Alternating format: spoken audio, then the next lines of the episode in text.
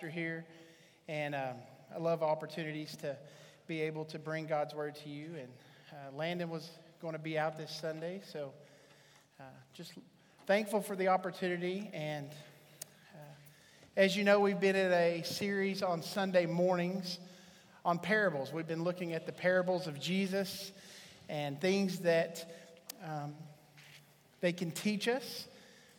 Uh, when he gave us this uh, we, get, we got to choose between me, Ron, and Hunter. We got to choose which parables first that we wanted to teach from. And instantly I knew that I wanted to speak on the end times because it kind of fascinates me. I know it fascinates a lot of people to um, hear about the end times, to try to figure out the end times. Um, you know, I used to think growing up, as I'd heard many pastors before speak on the end times, I always thought when I was younger that I'm definitely going to be around when Jesus returns, right? And now that the older I'm getting, the longer I live, I'm like, oh, maybe not, right? So uh, I know that everyone who's probably lived since the Bible days have always thought, I'll be here. When Jesus returned, he said, I will be back soon, okay? And so he calls us to be ready. But like I said, the older I get, the less likely I think it might be that Jesus returns. But throughout history, uh, people have been trying to figure out what it's going to look like when Jesus returns. How will that all go down? As a matter of fact, Hollywood seems to think that they know a lot about what the end time events will look like. Uh, maybe it will be some huge apocalyptic event. Uh, maybe it will look a little different from that. But I'm going to show you uh, the top 10 movies that Hollywood is trying to figure out about the end times and how maybe that will look like. First of all, we have this Left Behind movie. Anybody remember this movie that came out with? Okay, this one didn't make the list, but the next Left Behind did make the list. So at number 10, we have Left Behind. Uh, and this one made about $14 million. Uh, this, the next one, number nine, is the only movie that I have not seen. Uh, it was called End of Days, Arnold Schwarzenegger. 16 million it made at the box office. Number eight was Deep Impact. It made 140 million at the box office. Anybody remember this movie? It's one of my favorites. It's a pretty awesome scene. Anyway. Number seven, San Andreas, 155 million. Uh, it made a lot of millions. Uh, and I like how the poster says, We always knew this day would come, right? As many people have been looking forward to that. Number six, 2012. Of course, this went with the whole Mayan hype. And they said that they knew, the Mayans knew uh, that the end of time, when that would happen, 166 million. The day after tomorrow, anybody remember that one? $186 million it made at the box office. Number four, probably my personal favorite, Armageddon, right? Everybody seems to think maybe an asteroid's going to hit the earth and that's what's going to wipe us out. Uh, it made $201 million. Now, the last few are going to bring in the whole zombies and aliens thing. So, number three, World War Z, 202 million. Uh, number two, the War of the War Worlds, 234 million. And then, of course, number one, Independence Day. We've all seen Independence Day.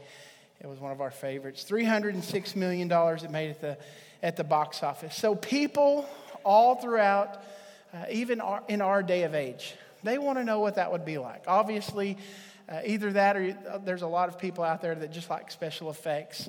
Uh, so they go to watch the movies. They want to know how they can crack the code of when this end time event will happen, what it will look like. Uh, we have everything from comets everything to hen eggs, okay?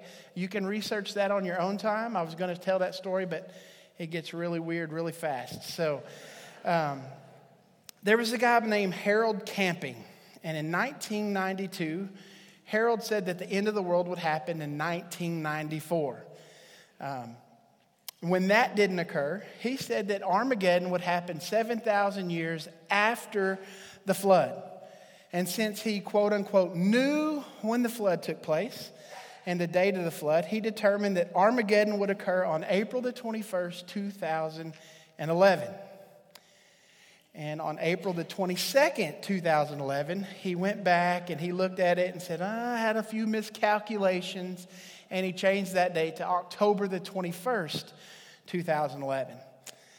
We all know that that didn't happen either. So, uh, of course, now he's gone on to, to make a few videos that, uh, in, in essence, and you can go research that on your own time as well, but in essence, saying that he was right and this is why.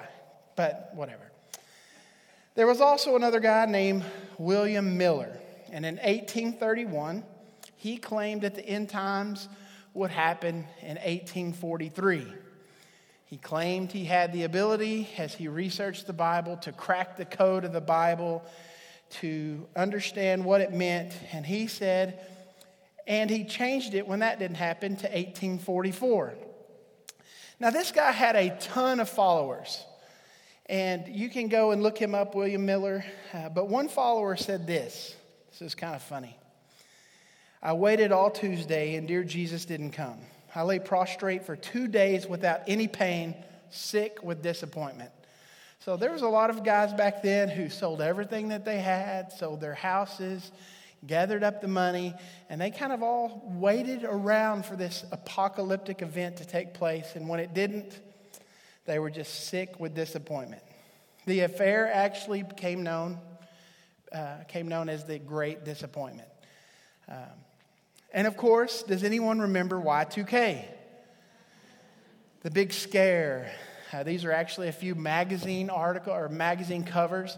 The end of the world, the insanity, and it says, food supplies will be depleted, electricity will be cut off, the stock market markets will crash, telephones will cease to function. That would be terrible for teenagers, would it not? Let's not lie, it would be for you too, right? I actually know uh, a guy who stockpiled his garage full of food and water in, in uh, uh, preparation for Y2K. And uh, afterwards, he joked that he was watering his grass one gallon at a time. So we all know that it came and went, and nothing came of it. There's a story told of Martin Luther that one day he was hoeing his garden, and a friend walked up to him and he said, What would you, what would, I, what would you do if I told you that Jesus was coming back today? And he looked at him and he said, Well, I guess I would just continue to hoe my garden. And, you know, I've heard a lot of pastors use that story to illustrate the point that if we are indeed at the center of God's will, we would just continue to do what we're doing even if we knew Jesus would come back. Now, I'll just let you know I'm not totally, um, I'm not buying into that totally. Uh, one of the bad parts about having uh, surgery on my foot and having a cast for five weeks and now having this lovely boot is that I have not been, been able to mow my yard. I love to mow my yard, believe it or not. And let me just say this before you come up and ask me after church I don't want to mow your yard, okay? I only want to mow my yard.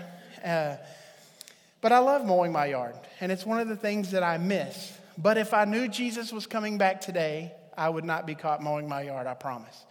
I would not be caught cleaning the house. I would not be caught doing laundry.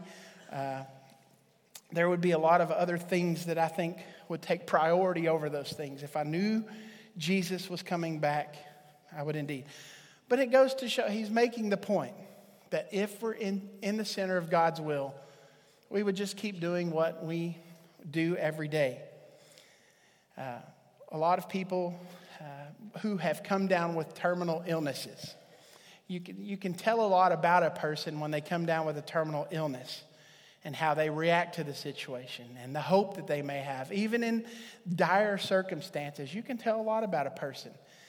And but I think if I were to be, you know, to get some terminal illness, I would definitely seek reconciliation for anyone that I may have offended.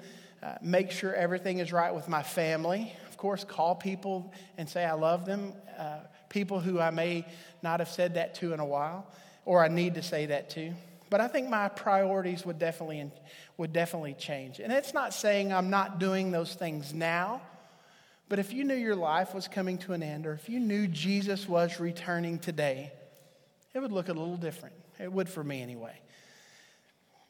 Uh, in the, open up your Bible to Matthew 25. And we're going to read a story, a parable that Jesus would tell in Matthew 25. And there are a couple, several parables here that deal with end time events as well as other things.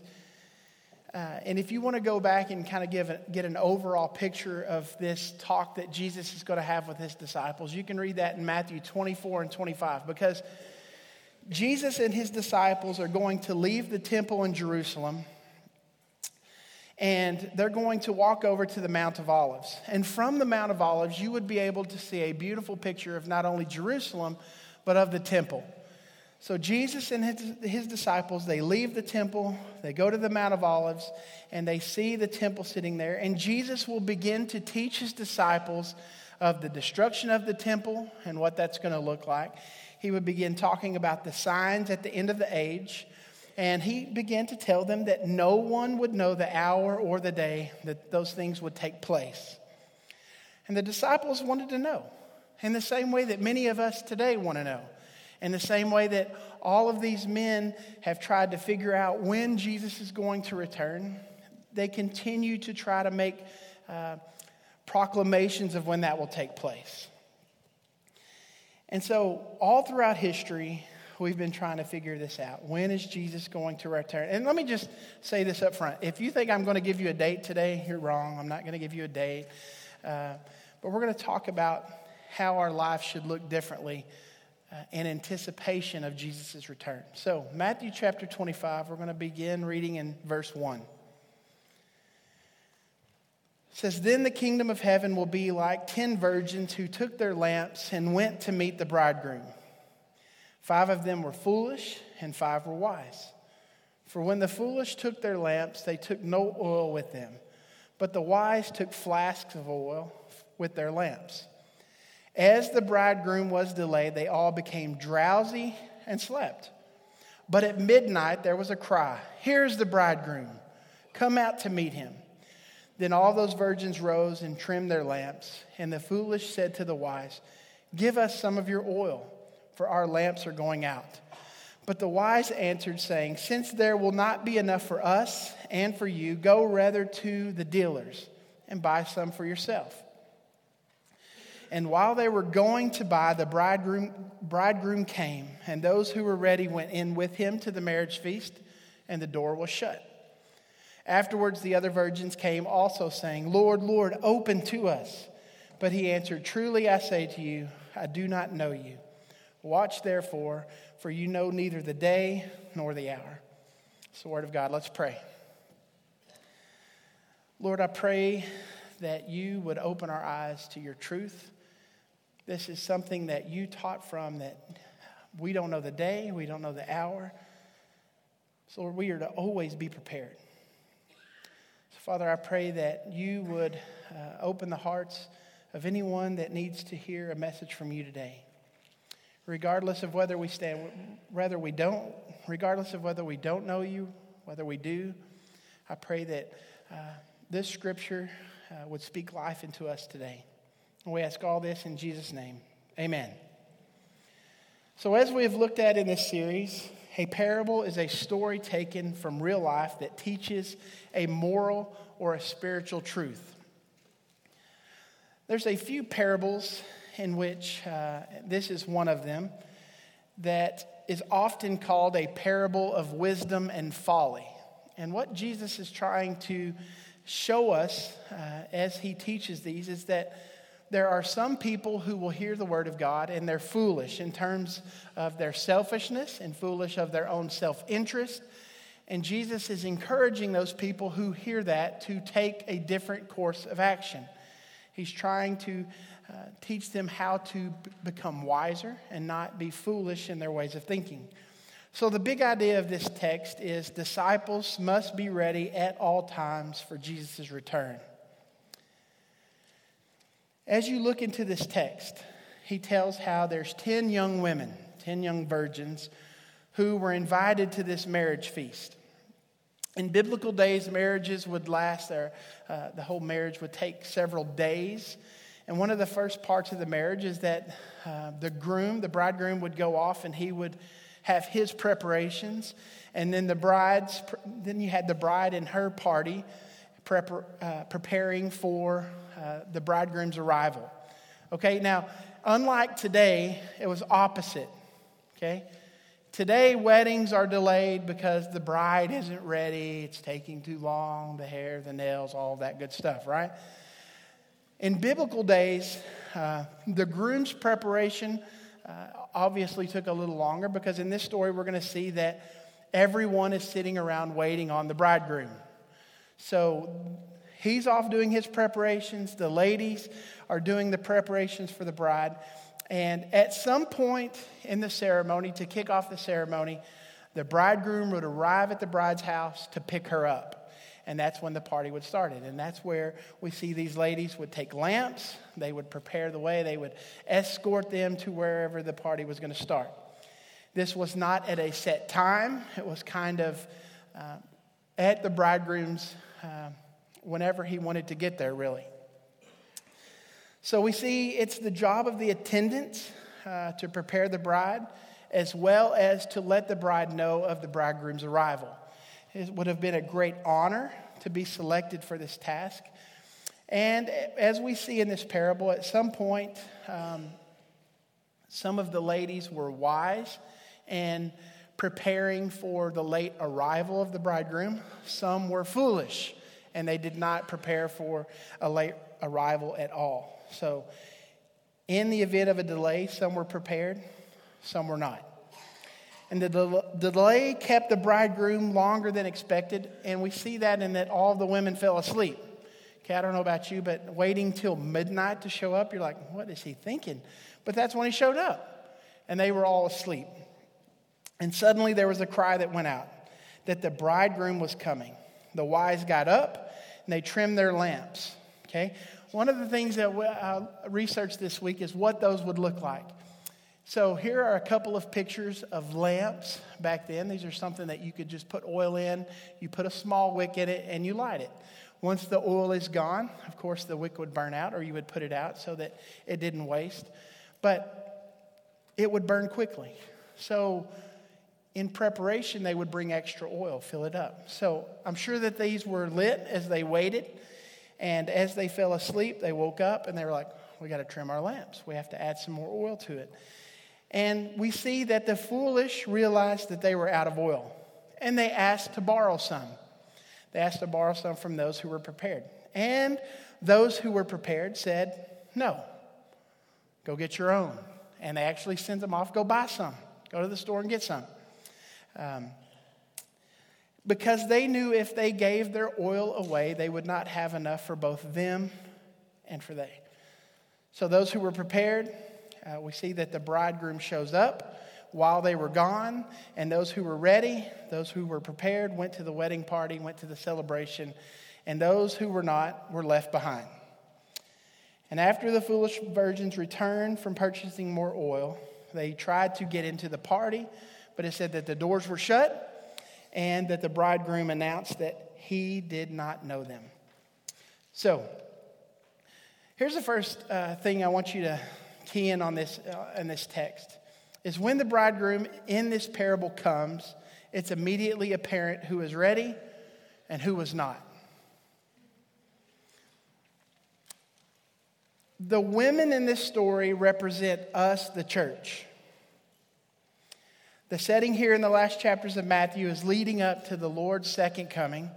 And based on what we know from this scripture and based on our own observation, there are people within the church today who have heard the invitation of Jesus, who have outwardly accepted that invitation of Jesus. Maybe they've walked down an aisle, maybe they've gone up to the baptistry and they've been baptized, maybe they come to church every week. Uh, but if Jesus were coming back right now, if he were to come back right now, we wouldn't be ready to meet him. Some in the church right now, maybe even some of you sitting right here in this room, would not be ready if Jesus were to return today. And I think it would be no different back then There were a lot of people who thought really highly of themselves, and they weren't ready. And there are a lot of people today who may think everything's great, everything's fine. I go to church, I go to Sunday school, I even give money. I've walked down the aisle at VBS, I, I've prayed the prayer, I've, I've gotten baptized. But it says, and this parable wants to teach us that not everyone who thinks they are ready are ready. The bridegroom at the end of this passage makes a very grim statement to the women who went, uh, who were late to the party. Truly I say to you, I do not know you. Watch therefore, for you know neither the day nor the hour. This is not the first time that Jesus would make this statement. If you uh, are in Matthew, turn over to Matthew chapter 7.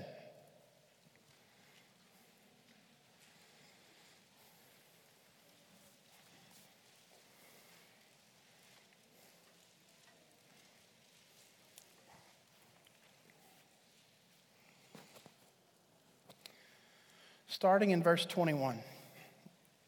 Says, Not everyone who says to me, Lord, Lord, will enter the kingdom of heaven, but the one who does the will of my Father who is in heaven. On that day, many will say to me, Lord, Lord, did we not prophesy in your name?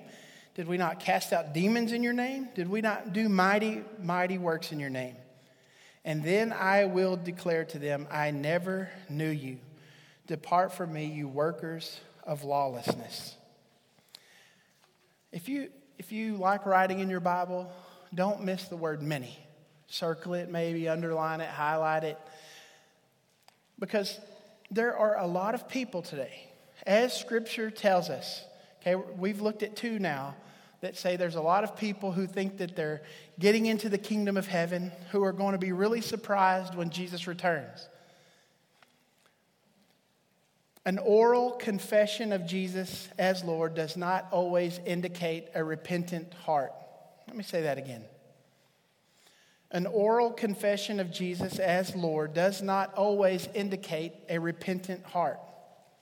Walking down in front of the church to talk to the pastor, getting baptized, those do not necessarily mean that you've had a repentant heart. But Jesus explains here that it's the one who does the will of the Father who is in heaven. You know, this parable, as I read it, at first I was like, do I really want to teach that one? Okay, yes, I do. This is a really scary parable for Jesus to teach, for the disciples to hear. It's scary. It's scary to think that many people who think that they're saved, who think all is good between them and Jesus, one day will stand before him and they will look Jesus in the face I know Jesus, right? And he's going to look at them and go, I don't know you. Away from me, you doers of lawlessness. I don't know you. So it's a scary parable. I never knew you. So, what are some lessons that we can take away from this parable? What are some lessons that we need to learn? First of all, let's look at this. First of all, only the life of Jesus can merit us forgiveness for sins. Sometimes in life, you can experience perks because of who you know. Yesterday, I got to go over to a friend's house. They're out of town. I got to swim in their pool. It was really good to know them, right? Uh, I've had a lot of friends who, when my vehicles break down, they're like, Here, have our spare vehicle. You can use it. It's really good to know people like that some days. When I read this parable at first, uh, I thought it was very selfish on the point of the wise uh, virgins not to share their oil with the foolish virgins. Hey, we're out of oil. Give us some. No. Well, that's kind of selfish. Why don't you share? But the, here's the deal this is not a parable of selfishness. And there's a point to the story. When Jesus returns, when the bridegroom comes, we all stand alone. Doesn't matter how awesome your grandma is. It doesn't matter how amazing your Sunday school teacher was or your pastor was. It doesn't matter how good your parents were. We all have to stand face to face with Jesus someday or with God, and we have to give an account. And that's the point. Where do we stand before God? Where do we stand? Do we have, are we alive in Jesus? Are we alive in Christ? Or are we trying to do this on our own? Are we doing the will of the Father? So it only the life of Jesus will merit us forgiveness of sins. Nothing else. And uh, we've, I guarantee you, all of us have some pretty awesome grandmas that love Jesus, right? That's not going to mean a hill of beans when it comes down between us and God. Number two, lost opportunities cannot be regained. And yes, hill of beans shows my oakiness coming out in me. Sorry about that. Lost opportunities cannot be regained. The foolish women set, set out to buy more oil, but they were too late.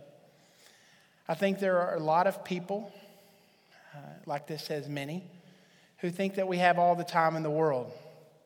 I can do that later. I can serve later. I can worry about my relationship with God later. Life is stressful right now, life is busy. And I will get serious about it when life is a little less stressful. Um,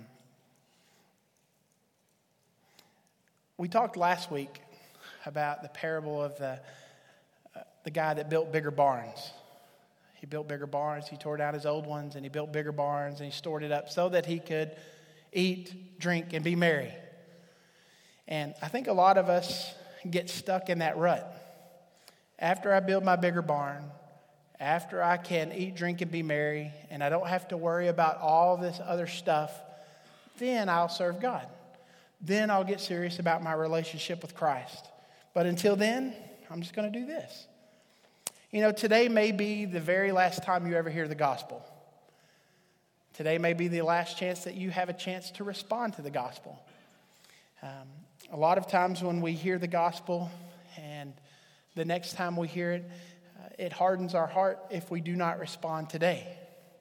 It hardens our heart, and we're less likely to respond um, in a positive way to the gospel if we continue to wait, if we continue to let it harden our hearts. Now, I'm not saying God can't break you. I'm not saying that God can't put you through suffering or misery or allow those things to happen to you to get your attention. I've seen that happen in many people's lives.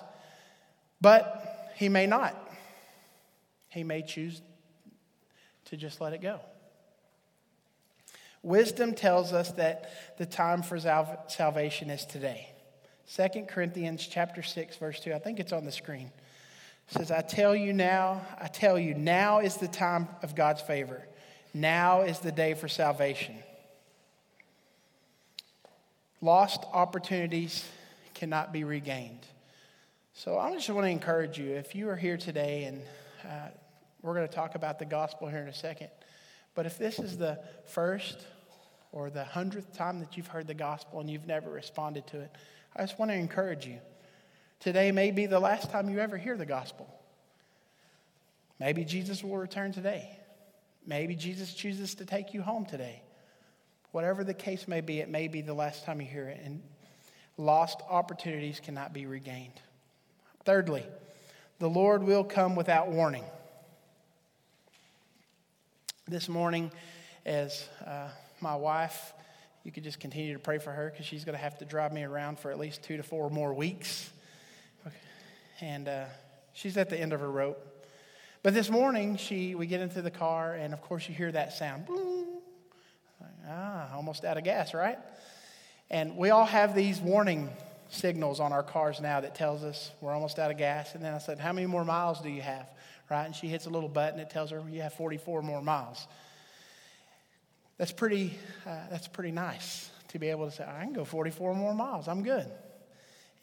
But it's good not to push it, right?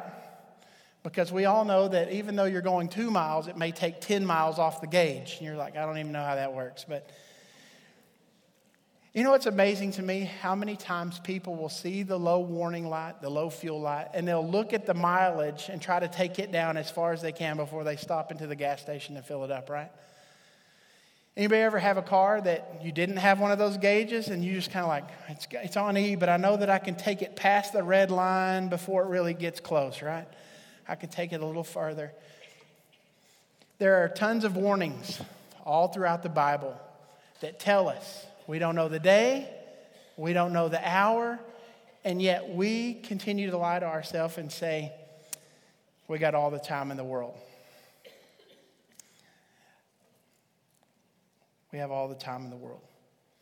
Jesus will come without warning when he returns on earth or the day of your death. He will come without warning. And I hope that we're ready. So, this is the point of the parable. Let's look at these points of the parable. Are we ready? And let me just say this readiness is not fretfulness. Readiness is not fretfulness.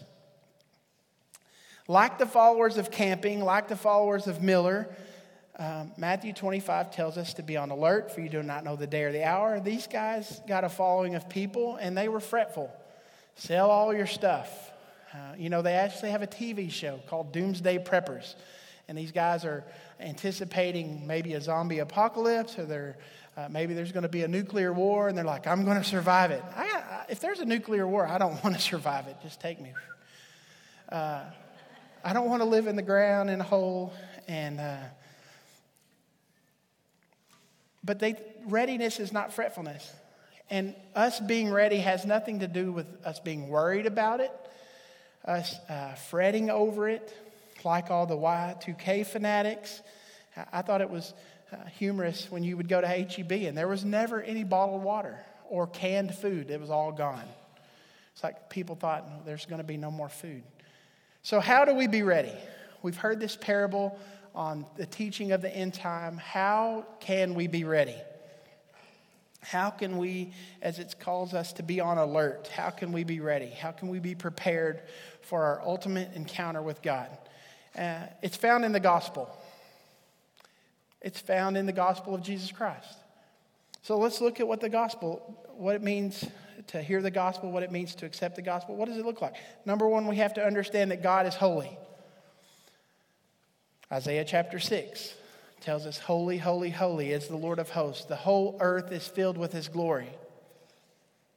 You know, there are several scriptures uh, in Isaiah and Revelation and other places in the Bible that try to give us a glimpse of what it's like to know the holiness of God, to experience the holiness of God. The prophet Isaiah says, Woe is me, I am ruined. So we have to understand, first of all, that God is holy. Secondly, we have to understand that we are not. Man is sinful. Romans 3:23 for all have sinned and fallen short of the glory of God. We've all messed up, and that creates a huge divide between us and God. But luckily, God loves us enough to make a way. So, number three, Jesus is the answer. Jesus says in John chapter 14, verse 6 says, I am the way, the truth, and the life. No man comes to the Father except through me. I am the only way.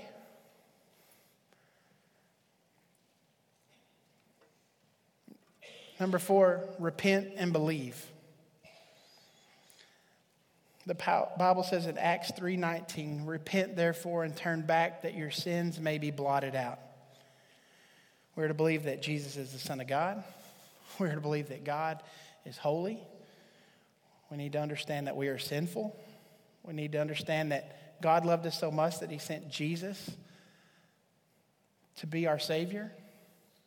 And we have to repent, meaning turning from our old lifestyle, believing who Jesus is, and accepting Him as our Lord and Savior, trusting and walking in that. I told Landon this week that I was going to add to the gospel. And he goes, Oh, careful, careful. But I cleared it through him. So, number five, continue. Continue. First bullet point there see, we need to seek, continue to seek to know God. Continue to seek to know God. One of the ways that we can know that we are ready one of the ways that we can know we are ready to meet God face to face, that we are ready if Jesus were to return today, is that we are doing these things we're about to talk about. And the first thing is we are continuing to seek to know God. Romans 12, 2 says, Do not be conformed to this world, but be transformed by the renewing of your mind, that you, by testing you may discern what, is, what the will of God is, what is good and acceptable and perfect. We can seek to know God by reading His Word. We can seek to know God by speaking with Him. That's called prayer. We can continue to seek to know God by coming to church and fellowshipping with His people. So, one of the ways we can know that we're ready is that we see that we're seeking to know God. Secondly, we continue to grow in our love for God. I love the passage in John 15 where they're talking about Jesus says, I am the vine and you are the branches. And it goes down in, in 15 9, it says, As the Father has loved me, so I have loved you. Abide in my love. And he's talking about we are to stay connected with him. And as we stay connected with him, we, you, you can see growth in someone's life. You know, I don't have to, um, we can look at our own lives. Uh, you're your own worst critic, I promise. Uh, maybe your wife is your, the second one, but you're the worst one, I promise, right? You know whether you're growing in the Lord or not. I, I don't have to tell you, you know. And some of you right here are thinking to yourself, eh, I'm better than that guy, right? We know. We know whether we're growing in the Lord. So we seek to know God. Secondly, we grow in our love for God. Thirdly, we serve Christ and His church. Service. You know, all throughout the Bible, we will see Jesus commanding us to serve. He commands us to go, He commands us to serve, to love His people. Uh, and he wants us to serve in his church. Hebrews 6:10 says, "For God is not unjust as to overlook your work and the love that you have shown for his name by serving the saints, as you still do." He expects us to serve his people. He expects us to serve his church. I know many of us, we are connected in service and we serve around the church. Maybe we serve around the world. But we are called to. And it's one of the defining factors of how we know we are continuing to know God and continue to know that we're ready for our uh, meeting with Him. Fourthly, uh, we obey His commands. This one's a hard one, right? We're still teaching our three and five year old to obey, right? They, sometimes they just don't understand, obey. And I think there's been many times in uh, trying to teach my son Isaiah how to obey that I said, Why don't you just obey? I don't understand why you don't just obey. And then I hear God go, I'm like, Okay, yes, Lord. Why don't you just obey? Why don't you just do what I tell you to do? This is a true sign of if we are his disciples, that we obey his commands. John 14, 15, and John 15, 14. These are two verses that kind of go together. It's kind of funny that they flopped on the on the numbers there. It says, If you love me, you will keep my commands. 15, 14 says, If you are my friends, uh, you are my friends if you do what I command you. Very specific. If you love me, you'll obey. If you're my friends, you will obey. Last point we have to pursue holiness. And let me just, again, uh, there's a book that Landon's talked about in several sermons called The Pursuit of Holiness. It's probably one of my top five favorite books that I've ever read. I'm actually in, right now, I'm rereading it. It's just a good reminder that I am to pursue God, I'm to pursue the holiness. God tells us, Be holy because I am holy. Hebrews 12 14 says, Strive for peace with everyone and for the holiness without which no one will see the Lord. So we seek to know God.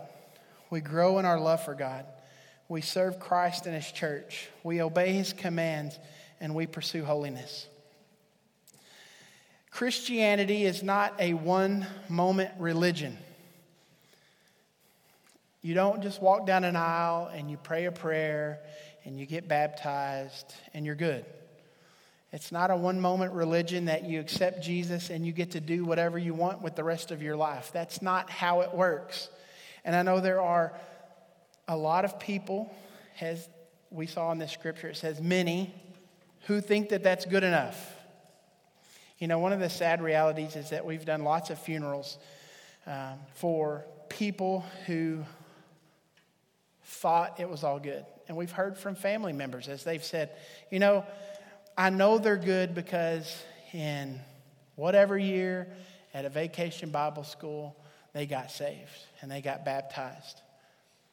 It may not look like their life may not reflect it now, but I know they were good because of that moment.